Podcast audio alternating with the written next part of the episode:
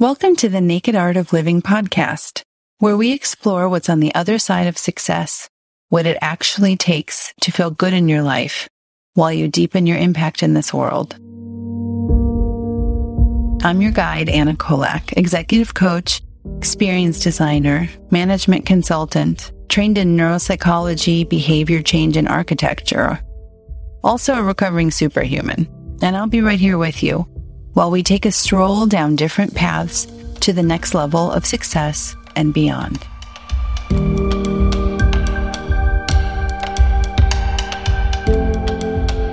Hi, friends. So happy to be back with you today. It's been quite the past few months. Real opportunity for me to practice a lot of the things I've been learning about staying true to what's actually important about putting on my own max oxygen mask first. It's still not easy, but it's getting easier, sort of. Time full of lots of opportunities to practice accepting a period of lower capacity and remembering that a lot of important stuff happens when it's winter or during times of wintering, even if it's all under the surface. In the winter, everything looks dead. But underneath the frozen ground, the roots are getting stronger, but you can't see it. So it's been a time for me to get to practice trusting that there's going to be something productive coming soon and honoring the fact that everything and everyone needs to rest. Even I need to rest. And a time of rest is by definition not a time of production or harvest or work. It's just not. Rest is not work. Rest is rest as I'm slowly learning. So it's been a past few months. In this episode, I wanted to tell you a little bit more about what actually made it possible for me to do this podcast, to get past how stuck and vulnerable I was feeling about the whole thing, which I talked about a bit in, in the last episode. I want to share with you what changed how I was able to essentially rewire my brain to create a new experience for myself, to change something I wanted to change, to change how I feel about working on the podcast and what the whole experience was like. Because even though it's something that I've really wanted to do, deeply wanted to do, there was a lot of stuckness around it. So we're going to talk about that and how you can apply this process to something you might want to change for yourself. I'll tell you more about my story and then we'll get to listen to a coaching session in which my friend and colleague Michael helps, let's call him Logan, with feeling stuck around writing a book. So a couple months ago, I was in the thick of developing this podcast, working on the first episode, which was an episode about starting. Um, and I had been working on it or thinking about working on it or feeling guilty about not working on it for over a month. And I happened to have a call with a friend of mine named Michael. He's become a good friend. Um, he's a colleague. He's a, another, a fellow coach. He is also a professional classical musician who plays in a large metropolitan orchestra. So he's pretty familiar with the creative process, with the creative mind and the act of performing of putting something out into the world, of putting yourself out into the world. So we were having, you know, we were just having a chat, talking about what we've been up to, some of the things that we're, you know, interested in working on. And he mentioned a training that he had been doing, which sounded really interesting. Um, he was l- learning many different ways to help support people in, I mean, essentially in changing something that they want to change whether that's feeling different about something or doing something differently or stopping doing something. And he was telling me about the process, telling me about what he was learning. I was asking him a lot of questions. It's really fascinating. He sort of described it as a, I think he called it a cut and paste process, like cutting out how you don't want to feel or cutting out the experience that you don't want and then pasting in the experience that you do want which sounded awesome. You know, I remember, I think when he first mentioned that, I was like, oh yeah, you know, I've often wished, you know, that we could cut and paste in life. control X, control V. And so as he was explaining it to me and I was asking questions, I was thinking about what I had been experiencing with my podcast, which I, I, I had already told him about in that conversation, like how I still really wanted to do it, but I was feeling very stuck and it was feeling very, um, gosh, it's hard. It's hard even to remember those feelings. I mean, I remember it felt really bad. I felt really so sort of like emotionally overwhelmed that I didn't even really know how to describe what was going on, which is not typical for me. I'm usually able to figure out what's going on, but it was so much sort of emotionally, I guess, that I, I didn't even really know how to describe it other than I was working on this episode and it like it was maybe a month and a half, quote unquote, working on it and it still wasn't done. And so as he's explaining this technique that he's learning, I was like bringing in my experience of the podcast and saying, Oh, well, so if I were to do what you're describing with how I'm feeling about the podcast, would it look like this? Is this what I would do? And, you know, he was sort of, you know, saying, well, yes, or you could try this, or you could try that. And we were sort of talking around it. At one point, he very kindly asked if I wanted to, him to actually guide me through it. And so he did, you know, a little bit. Um, I, you know, I was having, I think, resistance around the podcast and it's not always easy for me to accept help. So, you know, I kind of let him help me for five or so minutes, mostly under the guise of wanting to learn, you know, more about this process that was, that sounded really fascinating and effective. And so that was that. And we said goodbye and went about life. And um, I don't remember if it was that d- later that day or the day after, but I realized that I felt completely different about the process of working on my podcast, um, about the whole thing. I was trying to access, trying to remember, like, what was it that I was feeling so bad about before? And just like now, I couldn't even really remember it, you know, and I suddenly had all this sort of energy and motivation and desire to finish the first episode. And I was happy to do it. Like it didn't feel like, oh, it's something I've got to make time for. But, you know, I didn't get enough sleep last night. So, you know, tomorrow, tomorrow will be the day because I've got to really, you know, be on it. No, I just did it. I just put the kids to bed, went downstairs to my little basement makeshift podcast studio type room. And if you could call it that, and just finished it. Um, I think it took a day or two, you know, a few hours, finished it. I had been feeling like I was working on that was difficult, slogging through, pushing, trying to force myself, trying all these different techniques. And it just sort of happened and it was fun and it was done. And I realized that even though Michael hadn't formally taken me through this process, I wasn't expecting it to work. I wasn't thinking that we were doing it. But as he was explaining it to me, I was sort of imagining, okay, well, if I were to do what he was explaining, but with my podcast, this is how I would imagine it. So, I mean, that's how I learn. I sort of imagine or visualize in some sort of way what I'm trying to learn. And that's sort of how it sticks in my mind. And it worked. So it was an incredible enough experience, surprising and really effective experience that I want to share it with you today.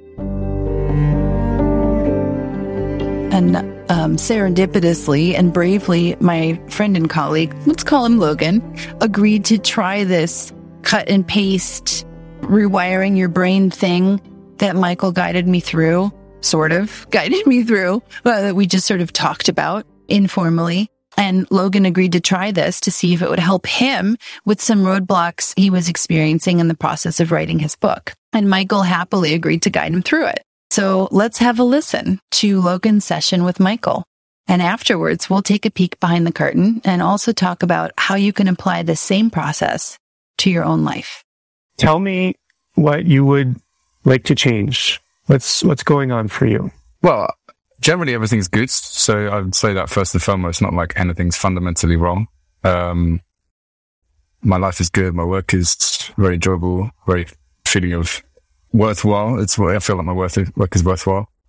But one thing I've been struggling to do is to write a book. And so I've written over the years blog posts and articles written for myself and for others, but yeah, for some reason, this has just felt like a bit of a block. So I've written bits and pieces, but I've built it up into something bigger than it needs to be, it feels. And which is strange for me because it's something I help other people do, help them navigate challenging projects and businesses. I've launched businesses and projects before that were difficult, but this just feels like it's harder than I anticipated it to be. Yeah. What's the general emotion that you feel about this? It's not about emotion, but it, it feels like a, feels weighty. I think I put, I put a lot of expectation on myself for it to be worthwhile, um, something that I'd like, like to leave behind. So it, the expectation on myself is quite high for it, which means that I'm judging it as I write. And so that, I think that becomes more of a challenge for me because, yeah, a lot of people have said to me, just write and don't judge and, and worry about that after. But because I'm used, used to writing a lot of short form content and releasing it, getting a quick, quicker feedback loop, um, and not having that feels, feels like I'm starting to second guess myself more. Let's bring it back to like, can you identify the last time that you you were feeling this weightiness about the book, about writing the book. Like, I understand that it's sort of a general thing that you described, but now I think it'd be useful to try to pinpoint a specific moment. Can you tell me one example of like a particular day? Where are you? What's the thing that tells you to start feeling this? Well, I put together an outline, which is not something I would typically do. I'm not normally a planner. I tend to shoot from the hip quite a bit. But there's, I think I've needed to see the overall picture to then know is this smaller thing I'm trying to do, i.e. writing a small chapter or a small bit of content, is that helping towards a bigger picture? So when I've sat down with a expectation of I'm going to write this bit for this chapter today, I start to then go, do I really have the energy to write this now? Okay. So let's back it up and, and really get precise. So you're feeling fine, and then you decide that you're going to sit down and, and work on an outline. And when you sit down to work on the outline, or when you even think about doing the outline, is that when, is that, would you say like that's the moment that, that triggers this thought about, am I really going to do this right kind of thing, this, this judgment? So I've actually put the outline together and it's more filling in the gaps really. Like these are the things I put down that I wanted to write just to have some structure to work within. And then I sit down to go through it sequentially. But typically how I've written in the past would be much more, I've got an idea. I've got the energy to create it. I'll write it when I've got that kind of sweet spot and then typically ship it quite soon after, publish it quite soon after. Whereas with this, it feels more, I'm creating a bigger piece of work. So I'm writing this one component of it based on some structure that I've put together before. So it's not something that's come that day, that moment. It's come from me in the past. right. Sense. You have expectations and, and story about what you want it to be. It sounds like. Yeah. And a structure. To, I think that's, and, and that's where I start to second guess myself is, does this work together with the other pieces. So on its own, great. I can see how this could be useful, but does it make sense as a coherent piece of work? Okay. So can you tell me a specific moment when maybe the last time that you encountered this? Like what day was it? It's probably been a good sort of month or two before I really sat down to write. I remember sitting in the garden with my laptop out. I've got Scrivener up, which is the app I use. I've got lots of some spaces to fill in, some that have been written already, some that haven't. When is this? Like, what day is it? It would be a uh, weekday. I wouldn't be able to tell you exactly what day, but this would be a, a day in, say, uh, probably August or late July. Okay, so we'll say like a day late August or in July or, or late August. Okay, so last August, late July, and you're sitting in your garden and you have your app out and, and you're, you're saying there's lots of spaces to fill in. What else? What, what are you seeing? What are you thinking? What are you hearing in that moment as if you're there right now?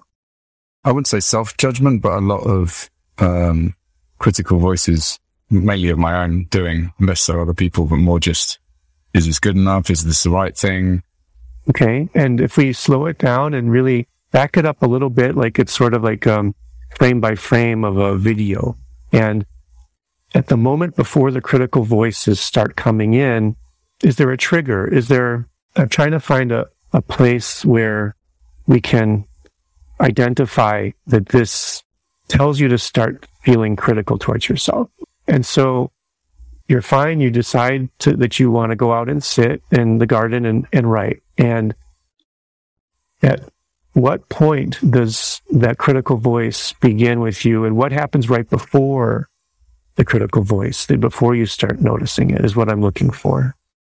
Probably it doesn't feel. I'm, I'm doing it because I want to do it. I'm doing it because I know I can see the the value of doing it. So I'm looking into the bigger picture, but I wouldn't say there's that immediate sense of excitement or fun to actually start to write. And in the past, when I get into my groove, things start to flow, whereas this just hasn't flowed as much as I'd like it to. So there's a resistance. Are you feeling that resistance even before you sit down in the garden? Yeah. Okay. So before, let's back it up a little bit then before that. Is it that you should go out and write? Is there that kind of like, I should do this instead of I want to do this kind of thing? It's a bit of both. I'm not feeling it as a, a should in terms of, oh, I, I, need to write this book. It's a burden. It's something I don't want to do. It's just that specific. Well, for example, I've got a free day tomorrow and so in my head, I'm like, I want to, I want to carve out time to, to get back into the habit again. But I know that if something else came in that was more exciting, more important, then I'd probably end up spending the day doing that, even though I know deep down that the book's really important to me. Yeah. Well, let's, let's go into why, why it's so important to you. What, what are your reasons for wanting to do this? So I really like the idea of having a physical product I can give to someone to help them. Partly, I think it's just a useful tool to be able to capture a lot of my thinking and work in a physical form because over the years I've created a lot of things online, done a lot of writing online, but nothing sort of down on paper, so to speak. So that's one thing. It's just whether it's someone I meet for the first time, someone who discovers me or the work we do and, and being able to get access to that. That's one thing. Um, I would say there's some legacy to that too, in that, you know, really want something that can be relevant 10 years from now or even longer. So something that's not just t- timely to the world at the moment, but something that's more evergreen and will hopefully still read well based on the universal truths of, uh, I believe, a lot of work we do. Great. And so let's, let's, let me ask you why, when you think about the legacy and, and having something that's relevant 10 years from now and you know, to have a product that you can give to someone, why are those things important to you? Let's drill down a little bit. Um, I like creating things. So my background's in design. So I like the process of creating things, not just, you know, obviously this is the writing process, particularly here is a challenge, but, you know, I like designing experiences. I like designing products, I like designing businesses. So the process itself, I would find fun, um, to actually, you know, bring that to life. So that's one thing. It feels to me also like a, an entry point for people. So I've been doing this work for almost a decade and I think part of the reason for doing it, but also the challenge around it is how to capture a lot of the thinking in, in this book. And so maybe that's part of the expectation I've put myself is how to do that in a way that does it justice. And so when you are really in tune with the, your desire and enjoyment of creating things and bringing something to life like this, if we were to go into like what why is that meaningful for you even deeper and really just sort of drill down another level when you why is it important and meaningful for you to to create things to design things in relation to this book who are you as fundamentally as a person when you're living this vision of yourself does that make sense i feel when i'm creating i feel alive it, you know, taps into something deep within me. If I'm not creating, I'm uh, feeling like there's something missing. So that's, I guess, a fundamental need of mine is to, to create. I love the process of designing. I like the feeling of make, making something beautiful that people can interact with and they can feel that love and care and attention that's been put into it whether it's something like this or an event or a, a program. And when you're, when you're feeling alive when you're creating, when you're making something beautiful that people can interact with and sharing your passion, who are you being as a person? I'd like to think myself. I'd like to think my authentic self, which, yeah. So I think of this, or anything I do is just a vehicle for, yeah, sharing who I am and what I'm, what I'm about. And what do you think whenever the, you have the, let's call it the resistance? What do you think it's trying to protect you from? What, if there's a positive intention there, what would you say it is? Well, one thing would be some kind of quality control to, to ensure that this ticks the boxes of the brief I've created for myself so that, you know, it is useful and beautiful and, um, creates a legacy. So maybe this is just making things take longer than, than I think it needs to for the time to be right for it to be the product I want. Or maybe it's just helping me to work out what's in and what's out. So maybe that thing I'm sitting down to do that day isn't, isn't the right thing to write. Okay. And so one thing that's just coming up for me right now is like two different states. One is like the, like the, the sort of quality control state. And then there's the state of creation. And just what's coming up for me is, are there times when like you don't need to do them at the same time? Like the creation can happen free of the quality control where it's sort of like free flow. And when you have lots of stuff, then you put on the hat of the quality control guy and sort of see how things fit together. Um, what comes up, what I'm, because what I'm hearing from you is when you're sitting down to write, you're kind of wearing the quality control hat. And I'm just curious what's coming up for you when I say that. Yeah, it's, it's a conversation I've had with someone recently actually about that, that she was a writer and she said the same thing is almost, well, there's two things. One is writing versus editing. And I tend to try and do both at the same time, which is a bad habit. But then there's also the, like you said, the critical voices, which tend to be more quality control voices, which again, if I'm trying to write freely, creatively without judgment aren't helpful at that point. So I think it's the point I've got to now with the project is not to second guess or judge as I'm in that creative space and just to write and don't look back at what I've written. Just try to get into that flow state. And what's preventing you from doing it? I hear you expressing it intellectually. I mean, that's, that's, that's the million dollar question, really.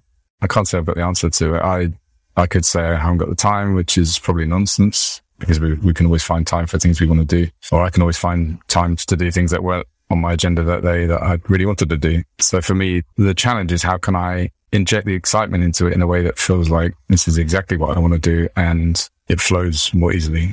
So if we are to go to a moment where you decide that you want to write, you want to sit down and write. And is that perhaps the trigger itself is just deciding that you would like to sit down and write that now you have a block of time and you want to do this? And that's when you start hearing the critical voices? Essentially, because it's one of those things when you try to do something like this, you get lots of advice from people, right? People, what worked for them, what didn't. And someone knows a book agent and she said, you should get your outline together, put something in your calendar, say what you're going to write that day and, you know, give yourself that accountability and structure. Um, and I've tried that and it, it hasn't necessarily worked. And so we, we've got to this point. So you're, you're potentially right in that almost like a blank canvas. I sit down, I'm going to write and then I just hit the wall because either I'm not feeling the motivation to really be clear on what I'm going to write then. So I think this is our, this is our, our trigger point. You're just, you, you have, you have, like you said, a blank canvas and you sit and you want to write. In that moment, you're feeling, it sounds like you're feeling like you want to write. I mean, it sounds like it's coming from a desire to, to do the thing. Is that correct? Yeah, I'd like to think that was true. I mean, as opposed to like having someone tell you you need to do this. Yeah, no, I, I, haven't got any. I mean, maybe, maybe that's another school of thought that I need that. But right. um, yeah, no, this is all coming from me. That's all coming from you, and you want to write. You're good at this point. You're good at this point. And now let's put it in slow motion. What's the next thing that happens right before you start getting into these, this resist, we'll call it the resistance. And you identify a thought, an image, an idea, something that so far you're good. You have a blank canvas and you want to write. What happens next? Well, the next thought would be, what, what am I going to write? And so I could pick up a subchapter from the list, the outline I've created. That could be one thing. But then the instant thing that would come to my mind is, is this the right thing to write? Or is there something more important or new that I haven't written yet that's, I haven't even thought of writing yet?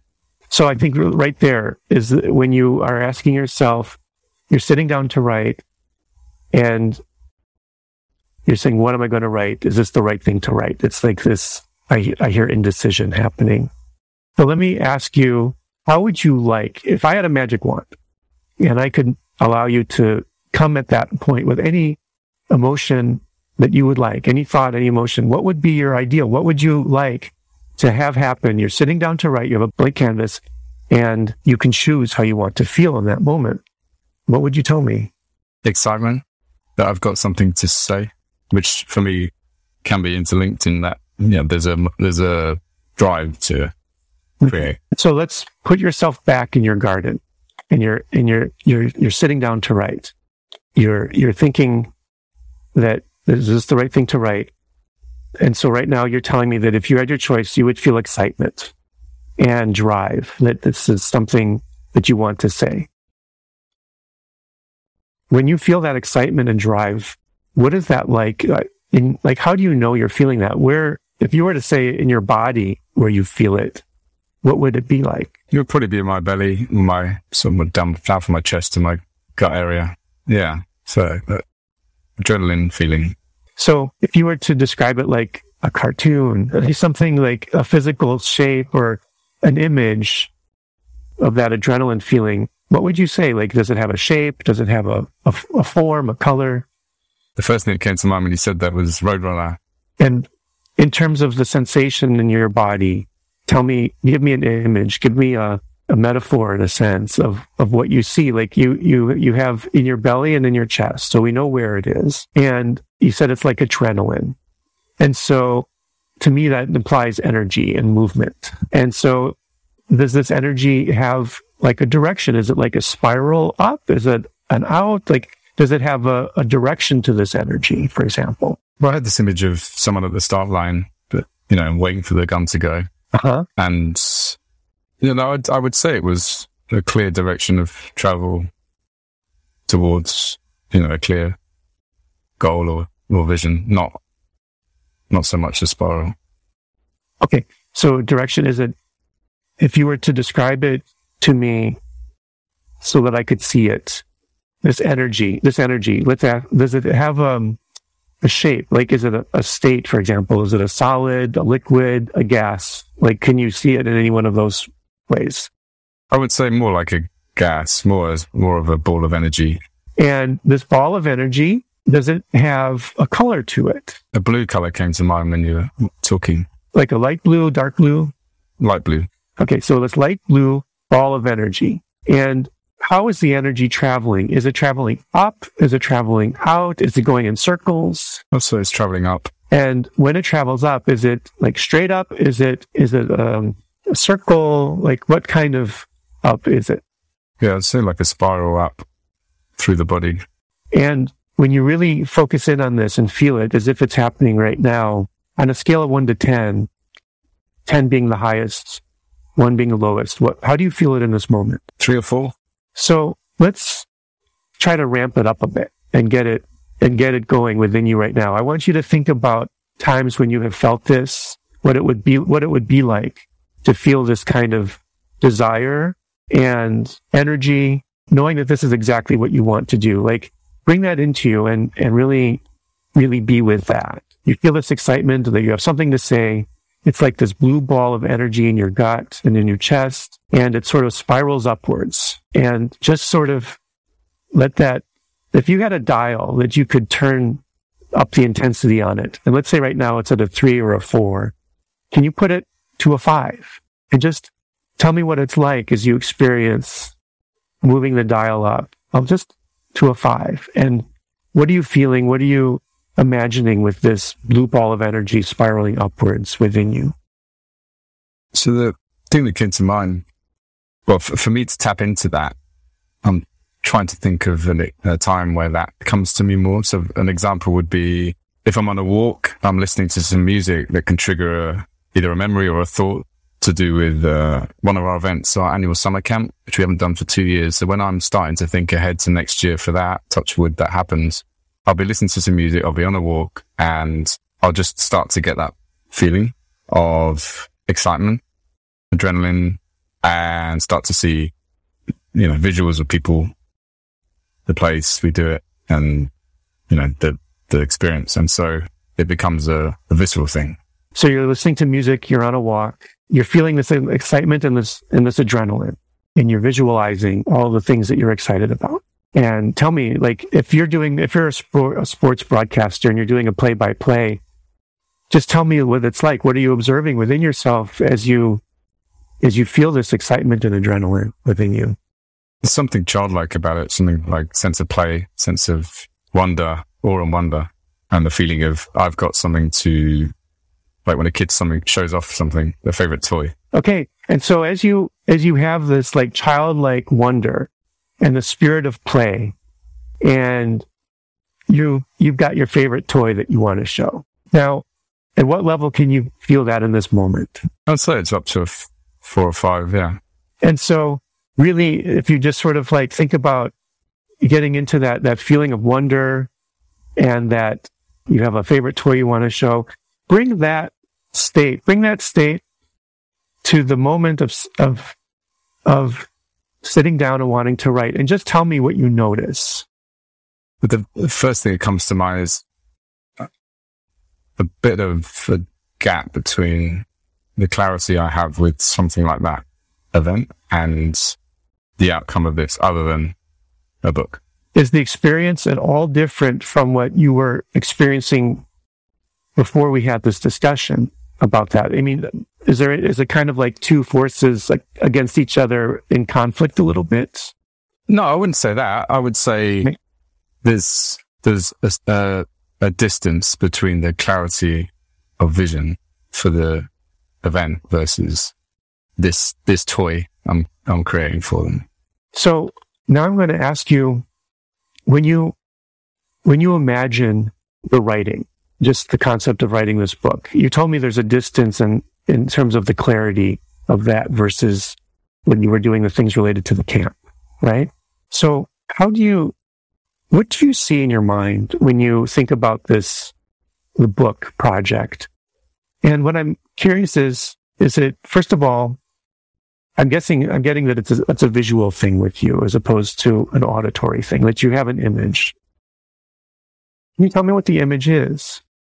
I think that's part of the challenge for me is because in the past, if I've got a project, I've got a really clear idea of, you know, what it's going to be called, you know, because my background's in design and branding. So I instantly jump to what, you know, the fun part of creating a brand. So, what, you know, how can I create this in a way that feels engaging and connects with people and feels true to the vision? And so, yeah, I haven't got full clarity on, say, even just a working title. I mean, I've got lots of ideas, but nothing that has really I've jumped on it and gone, that's it. And now, and like in the, for example, even just with our company, the Happy Startup School came from a series of conversations. And as soon as we came up with a name, I was off. Like it was just the full clarity from that moment. So right now, when you imagine this book, it's, I'm guessing that it's a bit fuzzy for you or not clear. Like the, you're not even seeing a terribly clear image in your mind when you think about it. And is it like a still shot or like a video? Then maybe, well, at the moment, it's probably a still shot when I'd, I'd like it to be a video. And is it, can you tell if it's in color or black and white? It's in color. Okay. Are you in the image? No. Are you looking at a book or like what is the thing that you're looking at? yes, it's, it is the book. It's not me. Okay. And where in your, in your visual screen is it? Is it like directly in front of you? Is it off to one side or another? Just down, laid down on the table. Lay down on the table. So it's, it's down to the side and, and, and down in your, okay. Now I want you to come to thinking about the camp project that you feel engaged and excited about uh, to, the, to that moment. And I wanted to ask you the same questions. What are you, what are you seeing when you, when you are fully in touch with that? People. Who are they? Like, like campers, like, uh, people that you're in, involved, people who are involved with the project? Yeah, exactly. People, well, in the past, it would have just been people I don't know, whereas now there's, yeah, people I do know, new people, new friends, new, new faces, but there's, there's a, yeah, a feeling of camaraderie. Yeah, it's very colorful. And is this a still or a vi- or video? No, this is a video. And are you in this image? So if I'm in the image, I'm watching, I'm part You're it. watching it. You're Yeah. watching it. Okay. And where in your visual field is it? all around. So it's like, 360, yeah, panorama. are there are there sounds involved? Yeah. Tell me about those. Lots of talking, laughter, Mhm. crackle of the fire, Okay. um, music in the background, maybe the sound of nature. And is that sound coming from one particular direction, or is it like in stereo? Like No, it, yeah, all around. Okay. There's different different things going on, not all one scene. Okay. Good. And I wanted to ask you when you come back to the book, is there sound involved, voices? No, Okay. So let's come back to this image that you have of the book. It's it's kind of fuzzy. How close is it to you, by the way? Is it like directly in front of your face or off in the distance when you said it's to the side and down? yeah, just like it was set on this desk beside me now. Okay. Okay. So see that off to the side and down. It's a still shot, but it's a bit fuzzy. And I want you to take this image and I want you to shoot it off into the distance so that it's like a tiny, tiny, like over the horizon, like a speck of dust so that it's, you're just shooting it way off. You can't make anything out. It's just like this tiniest, tiniest little speck of sand Yeah, image off in the horizon. Okay. And now bring it back and slam it into your field of vision just as you see the camp project where it's a video and it's, it's in color and it's in 360 and it's just really like all around you. And bring with that the feelings that you that you talked to me before about childlike play and wonder. That you have a favorite toy, and bring that state into this idea of book that is now a, a video that you are fully engaged with, and it's like a 360 experience for you. And just tell me what you notice, if anything, might be different. well, the first thing was someone holding the book, Who are they? Are they people who bought the book, who are using the book? but there was. It felt like there was a merger between the camp and the book. You know, so like the same people who Ah. were at the camp were around the fire reading the book or um, engaging with it, pulling out bits, highlighting. And so when you're there, you're seeing the people experiencing it like a video all around you. People are holding the book, they're engaging with it, and you're merging the ideas of the camp and the book, and you're bringing with it this spirit of childlike play and wonder. And you have this favorite toy that you're so excited to share with people, and you see people really engaged with it. And it's like a video. And you're feeling connected. And maybe you're even hearing the sounds of their involvement with it and can see how they respond positively to it. Yeah. How are you feeling in this moment? What is that like? Um, proud, actually. Mm-hmm. Yeah, proud of what I've created. Feeling proud. Excellent. And what does feeling proud feel like in the body? If you could tell me what what that is, where do you feel proud? Sort of around my stomach, belly area. Stomach and belly. And let's go back. Is it a state like a solid, a gas, a liquid? It's more like a gas or liquid. Yeah, it's quite fluid. It's fluid. Yeah. Does it have a color? Not one that comes to mind. Okay. And how active is it versus still? I wouldn't say it's fully ac- fully still or active. yeah, it's just a, a warm feeling that's present, but not not like excitement. It's more kind of content. You know, but there's warmth to it. And it's just sort of, is it just sort of sitting in its place as opposed to moving around? Yeah, I'd say more so that than moving around. Yeah. So as you feel this feeling of, of pride, it's sort of like this warmth, contentment within your belly, in your chest. And you're bringing, you, you, you have the experience, the vision, the video of the people engaging with your book in a positive way. And it is a full color 360 experience. And you have this feeling of, of childlike play and wonder. And where on a scale of one to 10 are you feeling it in this moment? I would say six. And so now let's clear a white space. Let's go back to a blank slate. I want you to go back to the old image of book down to the side on the table. It's still and it's not very clear. Do the same thing. Shoot it off beyond the horizon so that you can barely see it, if at all. And when you've done that, slam it back in front of you, just like the image of the camp interacting with the book in a full 360 fashion with all of the feelings of, of being proud and childlike play and wonder mm-hmm. and bring all of that to, to, this experience and just sit with that and engage with that and the feeling of fun and engagement and tell me what you notice. What is that like? Uh, it makes me feel more alive.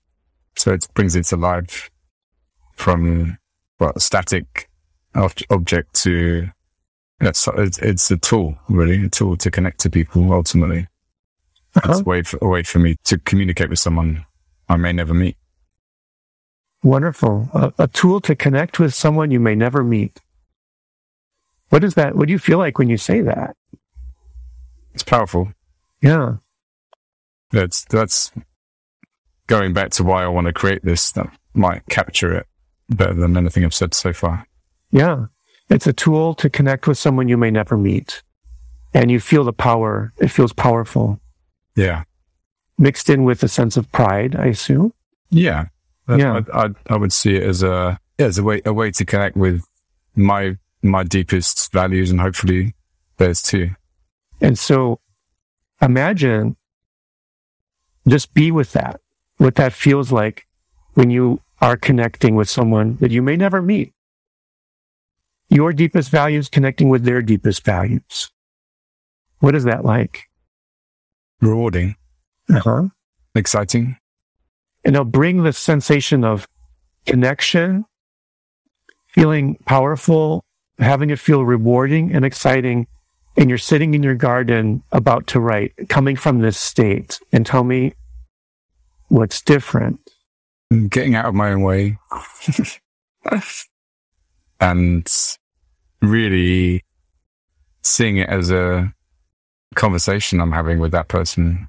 So we have found a resourceful state for you where you're really connected with someone you may never meet and you feel this excitement and it feels rewarding. You said it was powerful. And what I want to do now is we are, we are taking this resourceful state and we're cutting and pasting it to what was the, the trigger state and we're changing the meaning of it. Because of the way our minds work, the way that the idea of neural plasticity is you were having a, you were having like this road, this neural pathway that was resulting in you feeling stuck. And we put, we put a roadblock up there. When I asked you to think about how you would like to feel and imagine other things, you interrupted the old pattern and then we started to associate a resourceful state for you. And then it's a process of taking this and literally cutting and pasting it to that trigger moment enough times that we create a new neural pathway. We create a detour around this block so you have a new experience. Does that make sense? And so what I'm going to do is I'm going to get repetitive with you because I'm literally conditioning your mind to rewire itself as we're having this conversation. And so again, connecting in with that feeling of resourcefulness. It's rewarding. It's exciting. And that feeling of connection with someone that you may never meet where your values are eating with their values and you're being truly authentic to yourself.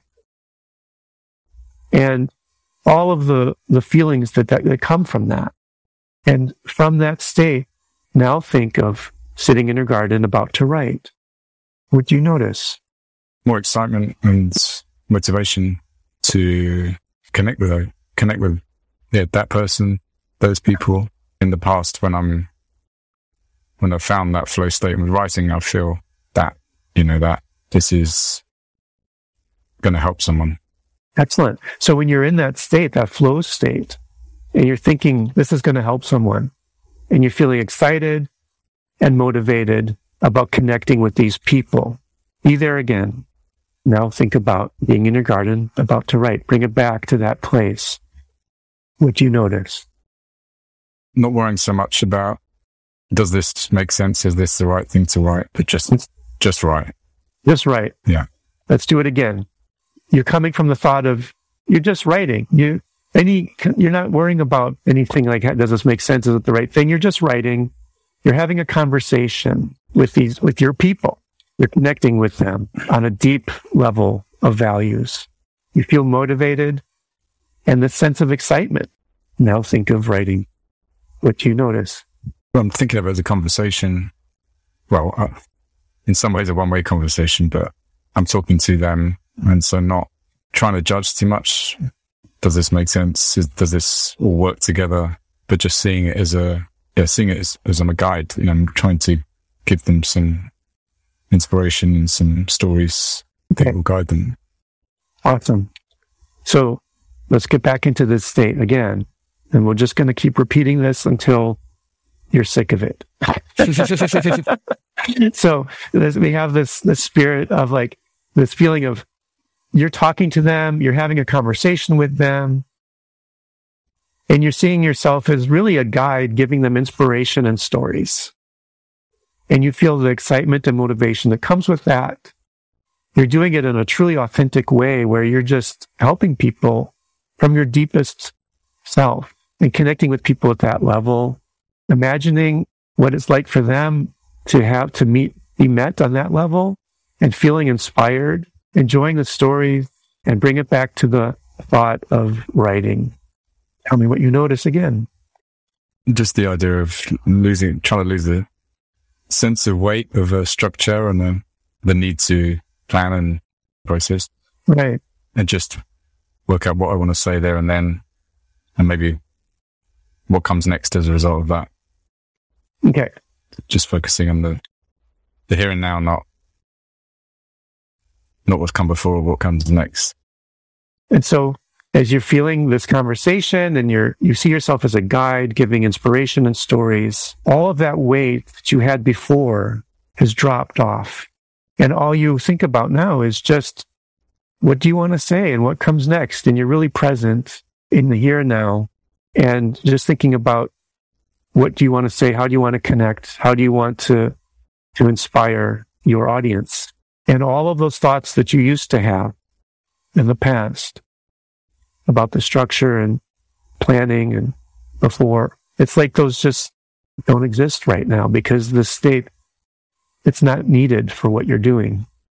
You're coming from this motivation and excitement that's really rooted in connection at a deep level. When you really get in touch with connection, connecting with the people on the level of values, inspiring them through your stories and having a conversation with them and seeing how they respond positively to you. Now what? What do you, I see you smiling. So tell me what you're experiencing. I was just thinking about it as rather than I'm carving out this time to write. I'm, this is my time to talk to someone. So not literally, but uh-huh. I'm, writing is a way to talk to them. So it becomes a means to an end. How do you feel when you think that, that you're just talking to somebody, having a conversation and that writing is nothing more than a means to that end?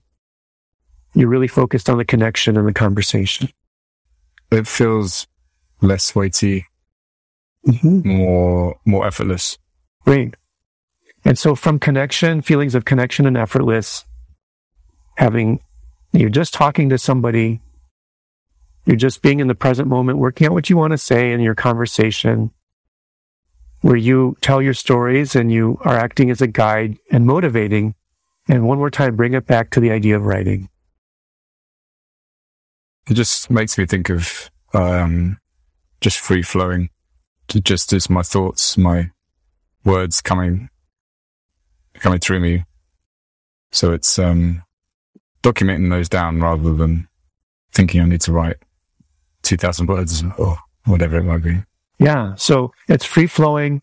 You're just documenting the thoughts that come through you as you have this conversation and as you connect with people you may never meet at a really deep level of values. And you're in the present moment. All of the other thoughts that you used to have about it having to be a certain way have dropped off because you're just documenting the words that come through you and you're connecting and having a conversation in that moment. And writing is just the way of documenting it. Now, what's different for you about when you think about your writing? It feels like a, going back to it's a conversation where I'm the only one talking, but I'm getting the energy off them, even if they're not saying anything back in return. But just like I love having conversations with people much more so than talking to a big crowd, I get energy from that. So I like intimacy in that way. And so thinking about it in this context makes me think of this is just a time for me to talk to them and thinking about it as a person, not them. Right. One person that you're connecting with at a deep level. Yeah. And even though you're documenting the words and it feels you're having this connection, even though it's a bit one sided in this moment, you're still getting the energy from that connection hmm. and that intimacy and this deep connection of values. And that brings up feeling of excitement and motivation, as you said Hmm. before. And maybe you still also have the childlike wonder or play about it. Like you have something you want to show them, your favorite toy. Hmm. So, what's changed for you in through this conversation? The word that came to mind was sacred in terms of sacred time. Because I feel, you know, any time I spend with someone one to one, you know, having a meaningful conversation feels very sacred. It feels very rare. And well, so, yeah, trying, but that's, that's the word that came to mind actually was seeing as a special time to, to talk to them. Yeah. Beautiful. How do you feel about writing? Excited. So now one last exercise is let's take this to a future moment, hmm maybe in a day, in a week. You're sitting down to write and imagine yourself feeling like this is your sacred time with your people, one on one, a rare and treasured moment to connect with somebody at a deep level. Inspiring them with your stories, feeling energized through that connection, feeling motivated, and bringing your sense of play and wonder to it. Like, this really is your favorite toy that you can't wait to share with somebody. And all you're doing is documenting the, the words that come through you. It's effortless because when you come from that place, it just flows. And you're just writing it all down as it happens.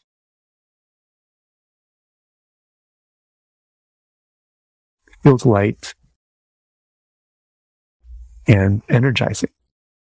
Yeah, I can feel the weight lifting and the voices, the volume on the voices reduced somewhat Sure. because it doesn't matter what I think or the other people think. It's just for it to be as if, as effortless as a conversation. And I wouldn't, you know, judge what I'm about to say before I say it, you know, in the Yeah. same way that I am judging what I'm about to write. Right. It really is a conversation Hmm. about just being in that moment with your person, with your audience at a Hmm. deep, intimate level. And it is a sacred moment of connection. Hmm. And when you come from that place, any voices that might come up are just irrelevant Hmm. and, and not, and not even part of the equation. Hmm. I like that smile. It's well earned. Thank you, Michael. How do you feel? I feel good. I'm surprised and Um, grateful. Yeah, very grateful. I chatted with Logan a couple weeks after his session with Michael. He talked about how he had felt before, how he's been feeling since, and how that new feeling has translated into action. It felt weighty. It felt like I should be doing this. And if I didn't do it, there was a bit of guilt. And this is all my own guilt. And this is all my own shoulds. It's not like someone else is saying you need to do this. It's more my expectations on myself. And so the big thing I've taken from it is my relationship to it. I would say as a project feels different. And, and I think the reason for that is how he helped me to really get in tune to who I'm doing it for ultimately. And so thinking about it is this is a, I can't remember the exact words, but something like this is a tool that's for me to connect with someone I might never meet. And that is when I think back to how I started from it and, and when I started blogging, that was always in my mind. Like, okay, even if one person reads this and they get value from it, this is worth doing. Not thinking, oh, is this the right thing to write? Or does this make sense? Like, I've got something to say. I think it's going to help someone. Even if they don't come back to me and say that was great, I know there's some value here. So that's what I've been noticing how that feels. Okay, I'm not so worried about is this the right thing? it being judged so much by other people other than the person I'm talking to. So as long as they like it, then that's that's enough for me. And so seeing it as a I can't remember how to describe it, something like a sacred space. It sounds very grandiose, but it felt to me like that. You know, like I really love, I'm sure you do too. You coach, you hold space for people. Like when you have that kind of real intimate focus with one person and you're in a real deep conversation, you know, that's the feeling I want to create. And So thinking about it in that way is like, I love those spaces. Why can't I see this as that? Rather than it's me broadcasting or it's me shouting. It's actually, I'm, I'm in conversation with them, even if they're not talking back to me. So that's, that's the big thing I've noticed is I'm now looking forward to the time I can do that because it feels more of a collaborative experience, even if the other person is not with me, which is a weird thing to think about. But that's kind of how it's reframed it for me in, at the moment anyway. Yeah, I mean, it sounds like writing the book in a way for you, like that, that's a sacred space. And then also you it sounds like you're also talking about it as like that the experience of reading the book, a person's experience. Like if I'm reading the book, I will feel like I'm in that sacred space. So it's almost like a space that kind of crosses time. It's not this conversation, you know, me to you right now in this moment, but it's still a conversation sort of across, across time and not just a conversation and experience. Yeah, an experience. And that's why I think when oh, it was getting me to visualize the book and I start to think about, and I always have done, I want it to be feel nice, to look nice, to, you know, it is an experience. It's not just, oh, it's just a bunch of pages or something I listen to or something that I read on Kindle, but ideally it'd be like they buy the book and the book is part of the experience. And so, yeah, seeing it as, as that, yeah, ultimately creating the, the space for me to be able to get into that mode of, you know, this is sacred time. And so therefore, rather than seeing like, oh, I need to not have distractions or like carve out a whole week, it's just like, no, I can get into that zone as long as I'm in that zone for however long I'm doing it, whether it's 10 minutes or 10 days. I did spend a, quite a bit of time the next day after the call and my wall is now full of, you know, ideas, some new, some old, but there was an energy there straight afterwards in terms of just a bit of an outline and structure. Because I did have a structure before, but that felt quite restrictive. And, and in, in a way, I had to re tune into what was it I want to say. And, and I started from that point. It's like, so I'm having a conversation with someone. What am I trying to say to them? Like, what's the message I want to leave them with? And, and, starting off with those is almost like headlines. What are the things that they'll come away with? It just feels a bit more emergent, even if it's not, you know, it feels like, okay, what have the, what have they got the energy? Like, if I was to look at this now, I'd probably go, which one of these do I have the energy to write? I'll go pick one and do it rather than there's like a, a content structure and there's like, okay, I'm just knocking things off a to do list which is how it felt before much more. I can see the bigger picture. It's like, you know, you're trying to climb a mountain and you're just looking at the top of the mountain rather than just looking at the front of you. So when I have time, hopefully next week to sit down, I'll probably just go, okay, start with this one thing. Cause I've never had any problems writing small things. It's just seeing how it all fits together. I, I was just getting too also too wedded on the idea. It's a book I want to write a book. It's about the book. It's like a thing, you know, like, it sounds obvious, but it's like, and then therefore when I'm thinking the vision for it, it's a book. It's on the desk. It's a book, you know, it's like, mm, what is the book? You know, and when, so when I think about trying to help someone change something, it's, it's a change I'm making in someone else's life. Then it becomes more about me to them rather than the book is the thing. The book's just a tool, vehicle. So therefore become, and then that helped me then go, okay, so what is it I want to tell them? I'm going to have a conversation with them. What am I trying to tell them? Wow. I feel really lucky and grateful to have been able to listen to that. Thank you, Logan, and thank you, Michael, for sharing that experience with us. Let's take a closer look at what Logan experienced, both in the session with Michael and then afterwards.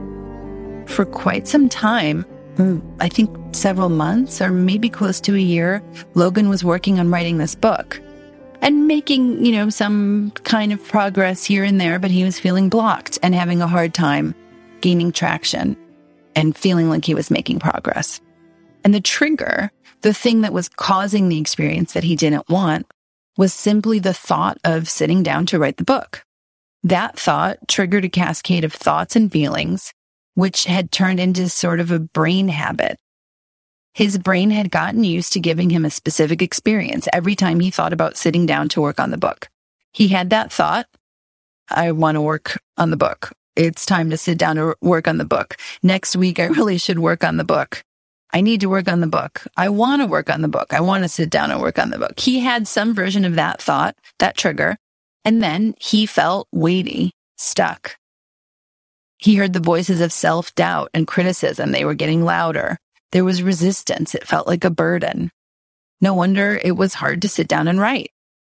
It doesn't sound like fun at all. It doesn't sound like something um, a person would be drawn to do. It sounds like something a person would have to force themselves to do. And that's actually a lot of um, the techniques that that we find when we look for help on these sorts of things, like various ways of forcing ourselves or tricking ourselves and they often don't work. And if they do manage to work, it doesn't feel great while they're working. So the trigger, just the thought of sitting down to work on the book. Once the trigger was identified and Logan was able to really feel that feeling of stuckness and weightiness, Michael helped him put up a roadblock in that habit pathway in his brain. What I mean by that is there's this sort of this, this pathway, these neural pathways in our brain. They're like roads or streets and our brain is used to going down the ones that are there. And so that's the ones that they'll go down. So trigger, time to work on the book. And the road that his brain was used to going down was all these feelings that didn't feel good that wound up in him feeling stuck and actually being stuck on writing. So the thing to do there is, is put up a roadblock so that the brain can't go down that road anymore or that pathway. And so the way that Michael helped him do that was he had him a couple different times imagine the book disappearing off into the horizon. Um, there were a few other techniques that he used, but that's, you know, that was one of them. It sounds simple, but this simple act of imagining can actually change our brain and it can do it very quickly. So it's sort of one thing to talk about, oh, putting up a roadblock on a road in our brain, but you can't literally do that. It turns out you can. The next step was creating a new resource, really getting into the feeling of how he wanted to feel instead. That's, that's what I mean when I say new resource. It's a resourceful state, a helpful state, a better state, a good state. It's, it's the ideal state. It's how we want to feel instead. And Michael used various techniques to help him do that. And he really sort of kept frothing it up so that um, Logan would physically feel those positive feelings in the moment.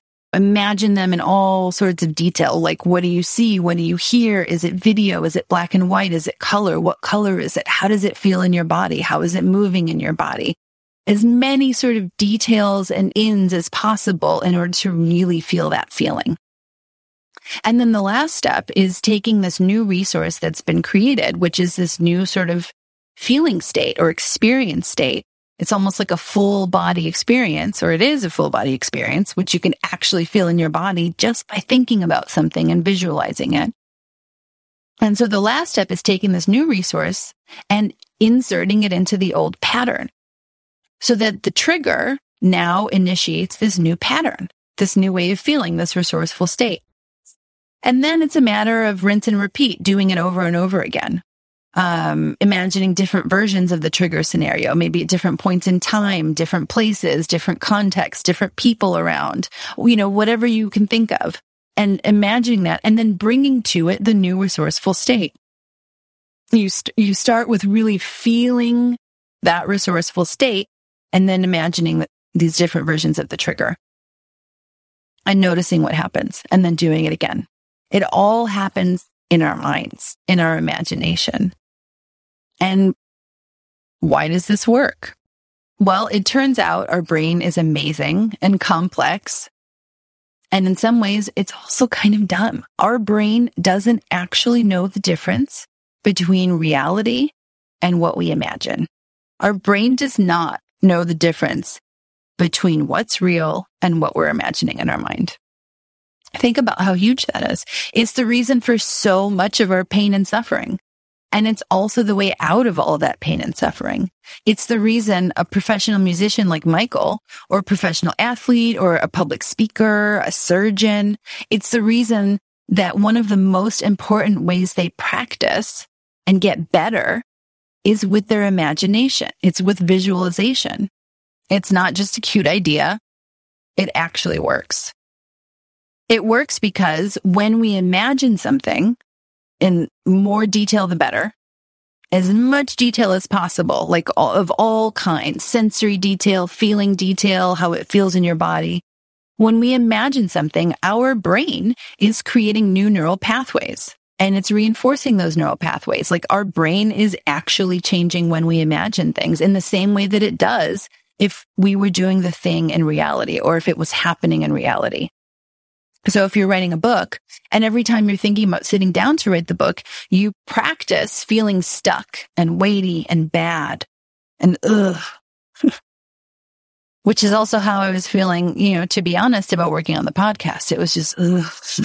it was very visceral. So if that's what you're practicing every time you think about sitting down to write the book, your brain will keep giving you that experience every time you think about sitting down to write the book because it's a brain habit. And what that means is it's like physical, structural pathways in your brain that are created and now being reinforced every time you imagine that and every time that pattern sort of happens and is activated. And if you practice feeling something different, or having a different experience, like feeling profound excitement, looking so forward to the conversation you will be having with other human beings as you're writing this book and as they're reading what you've written. How amazing that would feel. How good that would feel. How profound of an experience that is. How exciting it is. How it's almost like, oh, like I have this new toy. I'm going to share it with everyone. If you actually practice that experience in your mind, in your imagination, it will wire your brain to that experience. And that's what it will bring you every time you think about sitting down to write the book. And if you practice that experience in a very intentional way, engaging all of your senses, your emotions, feelings in your body, your mind, you'll also be engaging your uber powerful subconscious mind, which is the game changer. This can work with anything that uses your brain, anything you want to change. You already do this all day long. You practice imagining all sorts of scenarios, most of which have become habituated. And if you don't like the results you're getting, you can change them. So let's go through the steps in this technique that's essentially enabling you to rewire your brain, to manage it so that it's working for you versus the other way around. I'll include these steps in the show notes so that you can go through them yourself, or you could pair up with someone and guide each other through the process. First, I'll just go through like, well, what are the steps? There's five key steps here, and then I'll go back into each one of them and give you a little bit more detail and some questions that you can ask yourself. Step one, identify what it is that you want to change. Step two, find the trigger. This is a really key step. It's sort of a marker that helps your brain understand what initiates the pattern you want to change. Step three, interrupt the old pattern. Step four, create a new resource, which is how you want to feel, think, behave instead. And step five, create a new pattern by associating your resource with the trigger. So let's get a little bit more into the details of each step. Step one, identify your desired change. The goal in this step is to get clear on what you want to change at a deeper level. The key question in this step is, what do you want to change? Some examples. I want to stop feeling anxiety around public speaking. I want to make progress on writing my book and not feel so stuck. I want to stop overeating. I want to wake up when my alarm goes off. I want to quit smoking. I want to stop being so afraid of spiders. I want to stop looking at my phone every few minutes. I want to get more comfortable saying no. I don't want to be so afraid of conflict. The key in this step is to ensure that what you think you want is actually genuinely what you truly want. This process doesn't work if we're trying to force or trick ourselves into something we don't authentically want. Connect with what you truly want, not what you should be doing or not doing, not what you should want or should want to stop. If it's not what you truly want, this process won't work. Most other hacks or techniques won't work either. And if they do manage to work, you'll wind up with something you don't actually want. So please really connect with what's true for you and take all the time you need to do that. It's the best way to honor yourself. And it's the best way to honor the people who matter to you. Step two is to find the trigger. The goal here is to identify the thing that initiates the experience you want to change. This is what triggers your brain to give you that experience that you don't want to have. You'll know you found a trigger when you have a visceral or physical or emotional reaction to the thought of the trigger. So, for example, I might want to change how I feel about public speaking. I don't want to feel anxious. But if I'm thinking about this, answering the question, what do you want to change? Well, I want to change how I feel about public speaking. Don't want to feel anxious. But when I say that, it's just sort of intellectual or cognitive. I'm just saying it. I'm just telling you. So that means I haven't yet found the trigger. What we're looking for here is more of a full body reaction. And so maybe, you know, I've spent some time really digging a little bit deeper into what is it about public speaking? Well, what, what's really the trigger that's causing the problem? Or what's the start of the problem? Obviously it's a problem. It's something I want to change. I'm having anxiety around public speaking, but, but when is it that that anxiety sort of first starts? If I just say, yeah, it's public speaking, I'm not feeling that anxiety. I'm not connecting with it yet. So maybe going through in my mind, imagining scenarios around public speaking. And as I do some detective work, I might find that the trigger or one of the triggers is the thought of an audience, imagining the people who are listening, who are in the audience. Or, and this is actually how I used to feel about public speaking, it might even just be the words public speaking. It might just be those words that bring about a reaction. In my case, it was a really cringy, squirmy reaction, like, oh, public speaking. Um, I can sort of muster it up a little bit now. It's not nearly as intense as it used to be. It used to be that even just those words or thinking of those words, I didn't even have to get into the details of an audience or, oh, it's a speech. I've got to give a speech or I've got to give a presentation. Just the thought of public speaking. If I would even hear someone say those words, I would start to have that sort of reaction, the, the sort of start of anxiety. And for me, it was my, my stomach would start hurting. I would forget my words. So that's how you know you found the trigger is when you stumble upon that sort of feeling. And we don't want to stew in that feeling. We just want to find the thing that's triggering that feeling. If you remember Michael's session with Logan, it wasn't obvious right away. Logan was talking about the book and feeling stuck about the book, but it was for quite some time. He, he was talking about it more in sort of an intellectual way, what he, his awareness of the problem. And eventually they got to the place where he was actually sort of having that reaction, that sort of visceral kind of reaction. And that's when Michael knew that they had found the trigger and he moved on to the next step. So here are some questions that can help you if it's not obvious right away. When was the last time you experienced that thing you want to change? What was it like? Where were you? What do you see, hear, notice as you're imagining it? And really take the time to imagine it. That last time you experienced it, what do you feel? What does it feel like having that experience that you don't want to be having?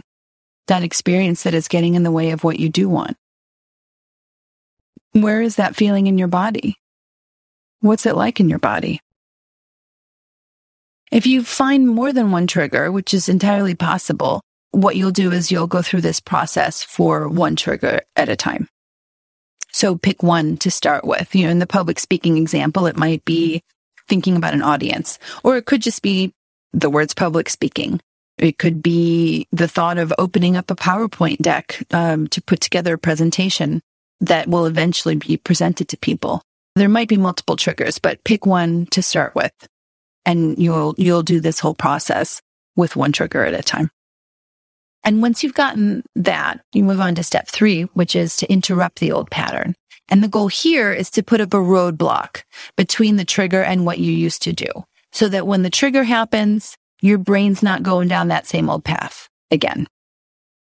That same old path that used to bring that same old feeling and that same set of behaviors. So there's many ways to do this. I'll just mention two techniques here and there'll be a URL in the show notes.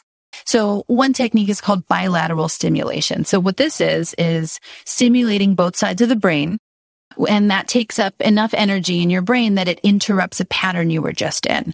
Like you can use this technique anytime you want to interrupt something you don't like, a brain pattern essentially, or I mean, which can translate into a behavioral pattern. So something like a craving, a feeling like anxiety, a behavior that you don't want to be engaging in, an urge. And so to do this, it's really super simple. You'll need something that you can fit in your hand, like a water bottle, a small ball, or a phone. And you hold it out in front of you and pass it back and forth from one hand to the other. And where you're passing is going to be sort of lined up with the midline of your body. So, I mean, you know, it could be your sternum, for example, or your belly button. That's where you're going to be passing the thing from one hand to the other. So, you know, you've got the water bottle, you know, in the right hand. And then what you do is you move, say the water bottle's in your right hand, you move your arm out to the right, bring it back to the left and then pass it to the left hand and then do the same with the left hand and back and forth. It's much simpler once you see a video. So that's, I'll include a YouTube video I found of someone doing this. Um, I'll include that link in the show notes. It sounds way more complicated, I think, than, than it actually is. So this is something you can do probably in most places. It's not a private thing, although you could do it privately. You could do it while you're sitting. You could do it while you're standing, even while you're walking around, you know, doing that for 30 seconds, a minute. And that's going to interrupt the kind of the pattern or the habit that your brain was just in. Another way to put up a roadblock is with a tactile mindfulness practice. So here's one that I like. It's great because it's really, you could do it anywhere and it's quick and it's easy and you don't need anything for it. So you sit comfortably, or you could be standing too, I guess. Um, and maybe with your eyes closed. They don't have to be. It can help at first. Keep your eyes closed. And what you're going to do is you're just going to very slowly rub two fingers against each other. Do it slowly and with enough sort of attention to the detail of what you're doing that you notice in exquisite detail the ridges of your fingertips moving against each other. The thing on your fingers that makes the fingerprints. Notice those sort of rubbing against each other as you're rubbing two fingers slowly against each other. And you can do this for a few deep breaths, a few seconds, 30 seconds. There's probably thousands of ways to do this. It's just, it's, it's something that interrupts, um, that old pattern. Step four is creating your resource. This is where it gets even more fun.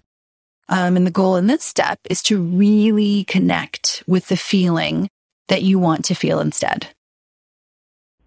Feeling it right now in this moment, not just thinking it, but feeling it. as intensely as possible. And you can take your time and do what you need to do to get into the feeling of it.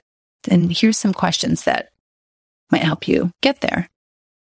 How do you want to feel instead? What's that like feeling that way? You might think of a time when you felt that way in the past. What does it feel like to feel that way when you felt that way? What do you notice? What do you feel in your body? How does someone who is feeling that way think, talk, move? How do you feel as you're feeling that? How do you think, talk, move as you're feeling that? Imagine doing those things.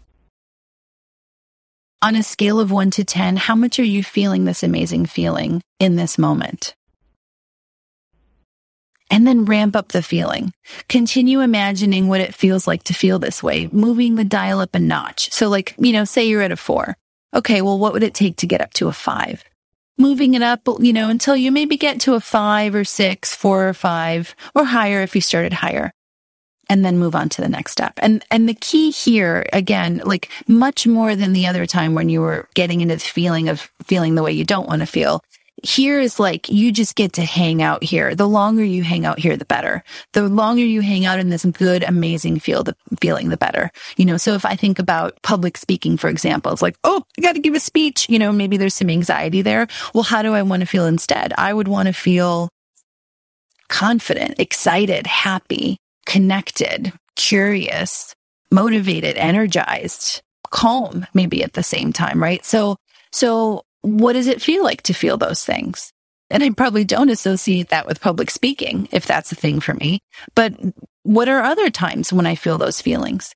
So it's not about like what the thing is that brings it. This is all about just feeling those feelings. So what's it feel like to feel confident? Whatever I need to imagine to get there and like really just like, you know, revving it up, frothing it up, really feeling that. Like, how confident can I get myself to feel in this moment? How excited, how curious, how connected. And once you're really feeling the good stuff, then you move on to the last step, which is step five, create a new pattern. What you're going to do here is create a new pattern by associating this new resource, this new way of feeling the way that you want to feel, you're going to associate that with the trigger. By really just feeling all those good feelings, starting from that place, and then thinking of the trigger. And you're going to do this several times until it feels smooth. And you'll get to the point where it'll be hard to even remember You'll get to this point very quickly in one sort of session of doing this with yourself. You'll get to the point where you don't even really remember how you used to feel before. Like for me with the podcast, like I really can't. It's very hard for me to remember, let alone feel in my body how I used to feel the bad stuff that wasn't helpful. Here are some kind of questions that might help you get there. Get to this sort of engaging your engaging your resource and pasting it in next to the trigger, associating it with the trigger. So think of your original trigger, bringing in the resource of all the good feelings you've just created for yourself, all the good feelings that you're feeling now. Feeling all those feelings, thinking of that trigger, what's it like? What do you notice? Imagine everything in as much detail as possible. The more, the better. And practice doing this over and over, getting deeply into the feelings and experience of your new resource. And then imagining your trigger in different scenarios, maybe in the past, in the future, in a different context. Maybe you'll remember the way that Michael did this with Logan was six, seven, eight, nine different ways of imagining bringing this new resourceful state into different associations of writing the book and the book itself. And know that every single time you do this, you're rewiring your brain. You are creating the change that you want for yourself. Literally, we think of something as like, well, it's just an idea, that idea, this imagining, this visualizing, this process is actually literally creating the change because it's rewiring your brain physically, physiologically, structurally. And remember, this is something you already do all day long. You're already good at this. You know how to do this and you know how to do it well. because it's something you do all day long. And when you use it intentionally, a lot of amazing stuff can happen. Hope there was something in this episode that inspired you, helped you see greater possibility, helped you realize that you matter in your life and that you can absolutely create the kind of life you really want. If you can think of someone who might benefit from listening to this episode, please share it and the podcast with them. You can find all the episodes at thenakedartofliving.com and on your podcasting service of choice. And please subscribe to the podcast if you'd like to get notified about the next episode. If you have a few minutes to write a one or two sentence review, that would help me understand what's working and what you'd like to hear more of, and it would help others know that it's worth their time to listen. I would also love to hear from you directly. If you have any questions or thoughts or requests, you can get in touch with me via thenakedartofliving.com or at annakolak.com. And if you would like to get in touch with Michael, you can find him at musiciansintransitions.com. Thank you for listening. Love always.